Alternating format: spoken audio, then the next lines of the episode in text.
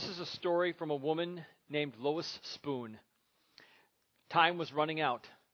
I needed $153.27 by 2 p.m., and it was already 1:30. I was confident that God would meet my need for this amount when the time came, but this was cutting it awfully close. I sat in my car outside a restaurant where I had just eaten lunch with several ladies from my church. When it came time to pay for the meal, I picked up the tab of a guest missionary from Romania using my last $20. Now, she needed $153.27. God will provide my need, I said confidently to myself, but my certainty began to waver as the breeze blew through my car windows. No one else knew about my dilemma. What should I do? Keys still clutched in my hand, I laid my head back against the headrest and thought of the verse in Matthew 17:27 that tells how Jesus' disciples needed money to pay their taxes. He told them to go out on the lake and the first fish they caught would have a coin in its mouth that would cover the amount they needed. Dear Lord, I prayed, I need a fish soon. Please show me where to find the lake. There was no doubt in my mind that God had provided the opportunity I had been given to fly to Indianapolis, Indiana with a physical therapist friend. We were to attend, attend a workshop on lymphedema, open only to doctors and physical therapists. I was neither. But I suffered from this condition that caused tremendous swelling in my, on my arm, a result of surgery for cancer. Because my physical therapist knew of the great interest I had in the subject, she arranged for me to attend with her. On top of that, every expense would be paid, paid except my plane fare of $153.27. I eagerly accepted her invitation and started asking God to help provide the money for me to go. I knew from the start it would take a miracle because our budget was stretched as tight as it could go toward medical bills incurred fighting the cancer. But it wasn't hard for me to believe in miracles. I was living proof. Since God had chosen to heal me of cancer, but this condition remained, there must be a reason. Maybe He wanted to use me to help find a cure for this problem which affects millions of people. Before me was a rare opportunity to research and learn more about the condition from a medical point of view. I was to meet my friend in half an hour at the travel agency to pay for and pick up my plane ticket. I glanced in my rearview mirror and saw a small black sports car back out and then pull again into its parking space. As I watched, it backed out again, and I recognized the driver as Beverly Easton, a lady from my luncheon group. I wondered if she was having car problems when she slowly drove out of the parking lot, circled the restaurant, and pulled back in again. This time she stopped in the middle of the lot, got out, and walked towards my car. Maybe she thinks I'm having car problems. Beverly stuck her head through my open passenger window. I know you don't know me very well, and I hope you don't think I'm crazy, she said. I- am so embarrassed. Please don't be offended by this. My curiosity was stirred. What's the matter, Beverly? Well, she hesitated. Several months ago, God told me to put change in an envelope for you. I've just carried it around and been adding to it every day till I got the nerve to give it to you. I hope this isn't insulting. Her face flamed red as she tossed a bulging envelope onto the car seat. I just have to obey God, she muttered, darting to her car before I could respond. Makeup smudges and ink smears covered the once white envelope. On the front, my name was scribbled in big letters, and there was a card inside explaining that she wasn't sure why, but God had told her to give me this money. It was dated several months earlier. With tears in my eyes, I carefully emptied the contents out on the seat and started counting. There were bills of all denominations and lots of change. The Bible says in Hebrews 13:8 that God is the same yesterday, today, and forever. If he provided his followers in Bible days with what they needed, he can and will do the same for his followers today. What an awesome God he is. This time it wasn't a lake he used, but a lady named Beverly. And it wasn't a fish, it was an envelope, one that contained exactly $153.27. Trusting God can be a very difficult thing to do. When we are going through the ringer, when life is beating us up, when we don't know where the answers are going to come from, when we don't know how the, the difficulties are going to be taken care of, trusting God is a hard thing to do. To know and believe that God truly knows best and that He will always do what is best and loving, that can be very hard. And that's what we're going to talk about this morning.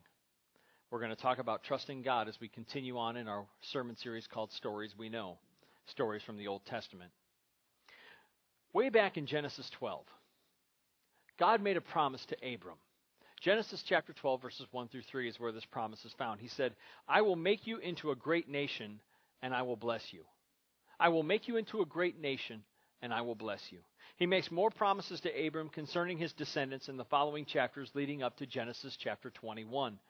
For example, in Genesis 15, 18 through 21, God said, To your descendants I give this land from the river of Egypt to the great river, the Euphrates.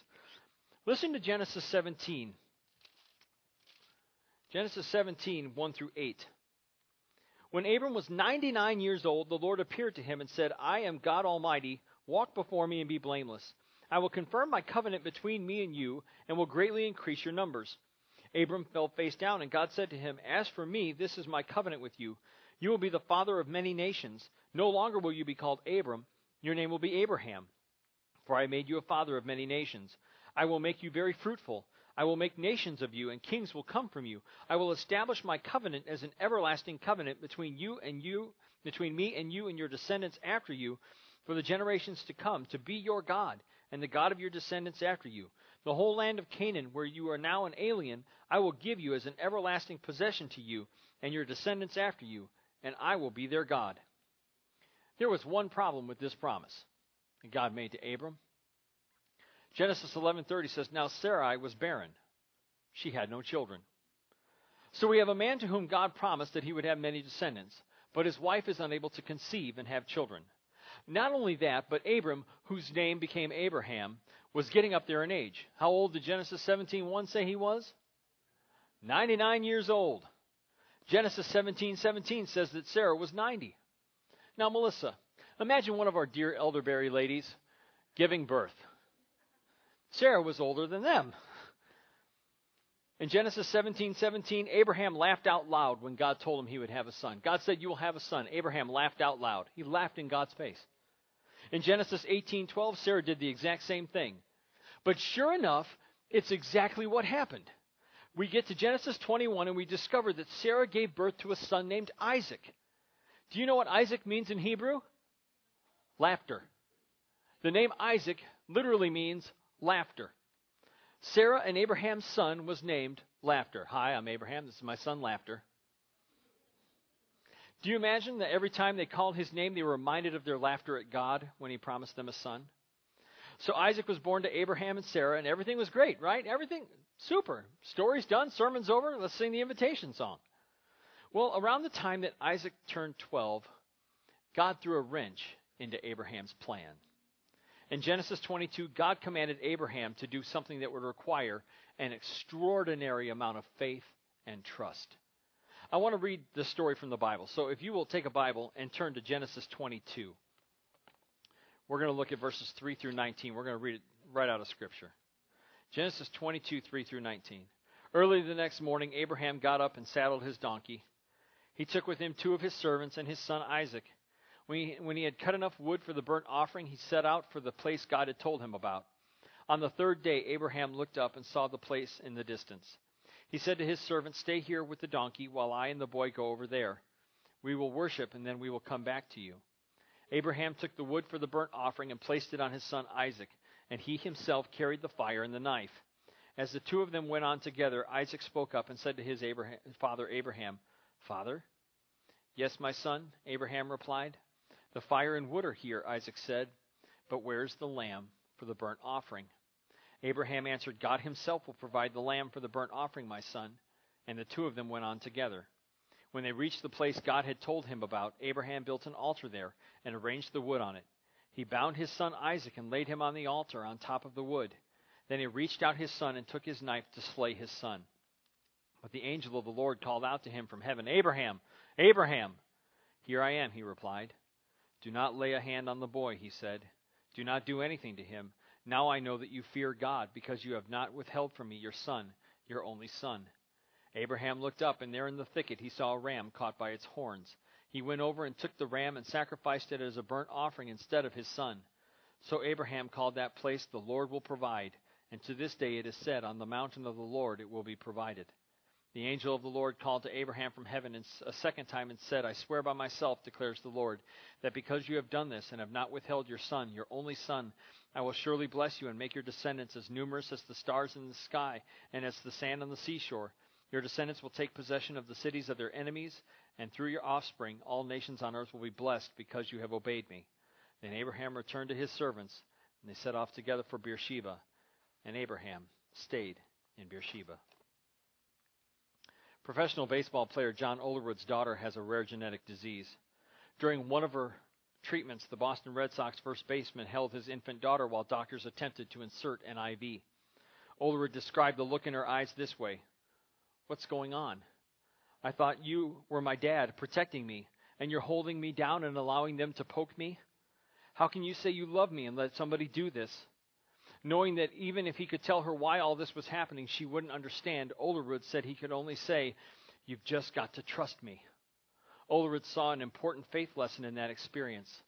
Sometimes with our suffering, you look to God and say, God, this does not make any sense. I'm getting hammered here, and you could change it. I'm sure He's looking at us saying, I can't tell you why I'm doing this. It is in your best interest. You just have to trust me. Now, I usually have three points of application in a sermon. This morning I only have one. Trust God. Genesis 15:6 says Abram believed the Lord and he credited it to him as righteousness. Now as I've said before, trusting the Lord can be very difficult. Trusting God is hard. You know, I read this story.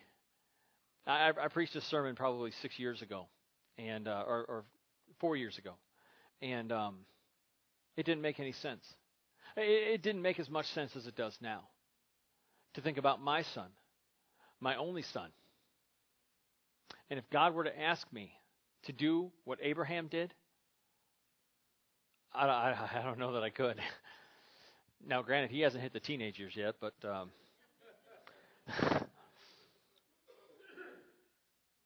that's hard. He asks Abraham to take his only son and, and, and Abraham had a promise from God I'm going to I'm going to bless you. You're going to be the father of many nations. You're going to have lots and lots and lots of descendants, as numerous as the stars in the sky and the sand on the seashore. But this only son that you, at age 111, have, I want you to sacrifice him for me. Could you do it? Abraham goes up to the mountain, and his son looks at him. How could Abraham answer that question? Father, where, where's the animal for the sacrifice? How could he answer that question? He answered it the only way he knew how. The Lord will provide. The Lord will provide. Sometimes it seems as though nothing is going our way. And we wonder if God is truly in charge or if the universe is chaotic. But you know what? God is there, and God is in control. Sometimes God asks great things of us, as he did Abraham. He might ask us to give up what we cherish most. What is our response? We have two options God, I don't want to let go. Don't make me let go. Or we can say, God, it all belongs to you anyway. Take what you want. It might be some possession that we cherish it might be a job. It could be a standard of living. It could be a person, such as a spouse or a child. When Shannon and I, I say Shannon and I were pregnant. Uh, when Shannon was pregnant with Jonathan, we had a very difficult pregnancy. It seemed as if there was always something going wrong. First, it took us 18 months to get pregnant, her to get pregnant. 18 months. And then Shannon has a, a blood clotting disorder that she's talked about before, and, and we had to deal with that. Um, she had to be on blood thinners for the duration of the pregnancy. Then we had to deal with gestational diabetes, and Shannon was on insulin injections. And then one Friday, she goes and gets into a car accident. And that freaked us out pretty good. I wanted so badly to grab control out of God's hands and try to ensure her safety and try to ensure Jonathan's safety, but I just couldn't. Only God could truly keep them safe. But I kept trying to pull them away. God, let me protect them. I didn't want to let go. But I had to. I had to. I had to trust. So, what is going on in your life? Where is it hard for you to trust? Is it your finances? Is it hard to let go of the checkbook and let God provide? He will provide for all of our needs.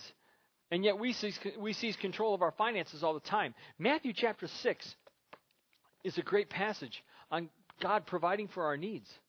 Right after what what Shane read this morning. Therefore, I tell you, do not worry about your life, what you will eat or drink, or about your body, what you will wear. Is not life more important than food, and the body more important than clothes? Look at the birds of the air. They do not sow or reap or store away in barns, and yet your heavenly Father feeds them. Are you not much more valuable than they? Who of you, by worrying, can add a single hour to his life? And why do you worry about clothes? See how the lilies of the field grow? They do not labor or spin. Yet I tell you that not even Solomon in all his splendor was dressed like one of these. If that is how God clothes the grass of the field, which is here today and tomorrow is thrown into the fire, will he not much more clothe you, O you of little faith? So do not worry, saying, What shall we eat, or what shall we drink, or what shall we wear? For the pagans run after all these things, and your heavenly Father knows that you need them. But seek first his kingdom and his righteousness, and all these things will be given to you as well. Therefore, do not worry about tomorrow, for tomorrow will worry about itself. Each day has enough trouble of its own. Amen? Do we trust God to provide? You know, we wrestle away things from God all the time. Maybe it's our finances, it's the checkbook. God, give me the checkbook. I know what I'm doing. I can take care of this. I can provide for myself. You know, we know His promises, just heard Him there. His promises to provide for our every need and yet we somehow think that we got to make ends meet on our own. We got to be Frank Sinatra. I'm going to do it my way. Perhaps it is your children. You have a hard time letting go and trusting God with them. You want so desperately to keep them safe and close to you. It is hard to let them go and trust God to lead them and to guide them. As hard as it is to let go, know this God loves them. God loves your children even more than you do, as hard as that may be to believe. God knows what is best for them, and if you will raise them to know Him, He will guide them, He will lead them, He will keep them safe. Maybe it's hard to let go of your job. You know, it goes back to our finances. Do you trust God to provide? If you were called upon to do something unethical, or called, called upon to do something that was unchristian, would you do it? Even if it meant losing your job? The right thing or the wrong thing? Do you trust God to take care of you and your family enough to do the right thing? Maybe it's hard to trust God with your future. You know, we can be such control freaks at times, and we want to know what is going to happen every step of the way. Uh, there's a ride up at Wisconsin Dells at the place called Noah's Ark. And when I lived in Minnesota, we'd take the young people to Noah's Ark every year, and um, there's a ride there called the Time Warp. And uh, I'm convinced that it's called that because it twists and turns so much uh, that you lose all sense of time and space. The ride is completely enclosed and it is completely dark. You have no idea where you're going. None, zip, nada, no idea. You're just along for the ride. You just have to trust that somehow you are going to get to the bottom alive. That's how it can be with our future. You see, God knows the future, and He will get us to where we need to go, even if we cannot see the way. We have to trust God with our future. Maybe it's our past. Maybe it's the past we're having a hard time letting go of. Something happened in the past that we just don't understand, and it can be hard to let go of. And anger and frustration, let go of the anger and the frustration and the doubt and the confusion. Why did things have to happen the way that they happened? And when we cannot see the explanation, that is hard. That is when we have to trust God. The good news is that He is big enough to handle our doubts and our frustrations and even our anger. He can take it. Just know that He loves you and His plan and His will are perfect, even if we don't understand. Pastor Jeff Sims shares this illustration on how God's ways are often difficult to explain and understand. He says, Our cat Madeline had allergies that would cause her to pull at her fur and cause large areas of redness on her skin. When we took her to the vet, he said to shampoo her thoroughly and then let her soak. Not knowing what else to do, I would soak her down with shampoo and stick her two to three minutes in the cat carrier to soak and then dry her off. She was absolutely terrified of this and would run and hide when bath time came every two weeks. One day I had to search for Madeline. I found her hiding on the windowsill. Just as I was taking her to the sink to wash her, I felt the Lord say to me, Tell this cat what you're doing. Out loud, I said, That's silly, Lord. Madeline and I don't talk on the same level. It's for her own good. Down the cat went into the water, sploosh. Two or three minutes later, she was lathered up and in the carrier. Again, the Lord spoke to my heart Tell the cat why she is in there. I thought to myself, That is silly. I don't talk to cats. It's for her own good. She'll just have to trust me. I sat there for a few minutes and watched Madeline in the carrier, not understanding exactly what was happening to her or why.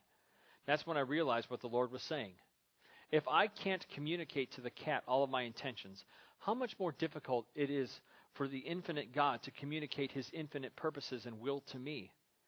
It should be enough to trust in the character of the one who holds you. Some things are too difficult for us to understand. We just have to trust God with them. Even though it feels like we are going down for the third time in a pool over our heads, God is still in control. I've said it before this morning. I'm going to say it one more time. Trusting God is very hard, especially when we do not understand why we are going through what we are going through. Abraham trusted God. He did not understand why he had to sacrifice Isaac. He just knew that God had a plan. You know that this isn't the only story in the Bible where a son was sacrificed. The Bible calls Jesus God's only son, his begotten son. And it was God's will that Jesus should suffer and die on the cross for our sins. Now, to me, that's hard to understand. To me, that, that's hard to figure out. Why? Why? Why are we worthy of, di- of Christ dying for us? Jesus was perfect and sinless, and yet he chose to die for sinful, evil, and wicked human beings. And that's exactly what he did. He made it possible for our sins to be forgiven, and we must trust him alone for salvation. Because of God's grace, because of God's love and amazing grace, he has made it possible for us to live with him forever. And that's through the sacrifice of Jesus. And what we have to do is trust Him for salvation. The Bible talks about how that happens. How do we trust Jesus for salvation? We put our faith in Him. We believe that He died for our sins. We believe that He is the Son of God. We repent from sin. We talked about that in our Sunday school class this morning. We talked about repenting from sin, a change of mind that says, I'm no longer going to live for myself. I'm no longer going to live for sin. I'm going to live for God we confess, we publicly state that I believe that Jesus is God's Son and that He died for my sins.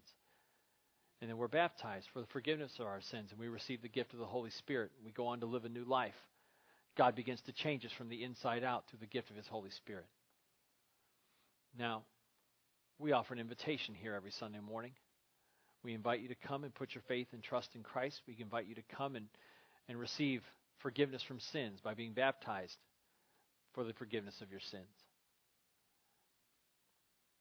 It's that first act of trust. It's that first act of trust in our lives. Trusting God is hard. I know that a lot of us are going through a lot of things. There's illness, there's pain, there's difficulty, there's questions, there's doubt. There's frustration. There's anger. There's bitterness. There's fear and anxiety. What are you going through?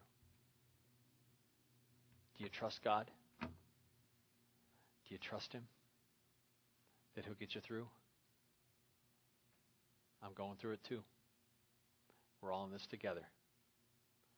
We got to stand together, encourage one another and keep trusting God. Heavenly Father, when we go through the ringer, when we go through the hard times, when we go through the difficult times, how we need you. Help us to trust. Help us to trust you alone. For it is not by our strength, and it is not by our power that we can accomplish anything but it is your grace that is sufficient for each of us. Your grace is enough.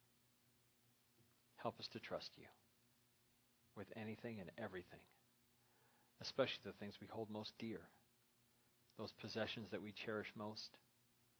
May we be willing to give up everything for you, knowing that you're in control and that you're in charge. Be with us in the rest of this time of, of worship today. We pray this in Christ's name.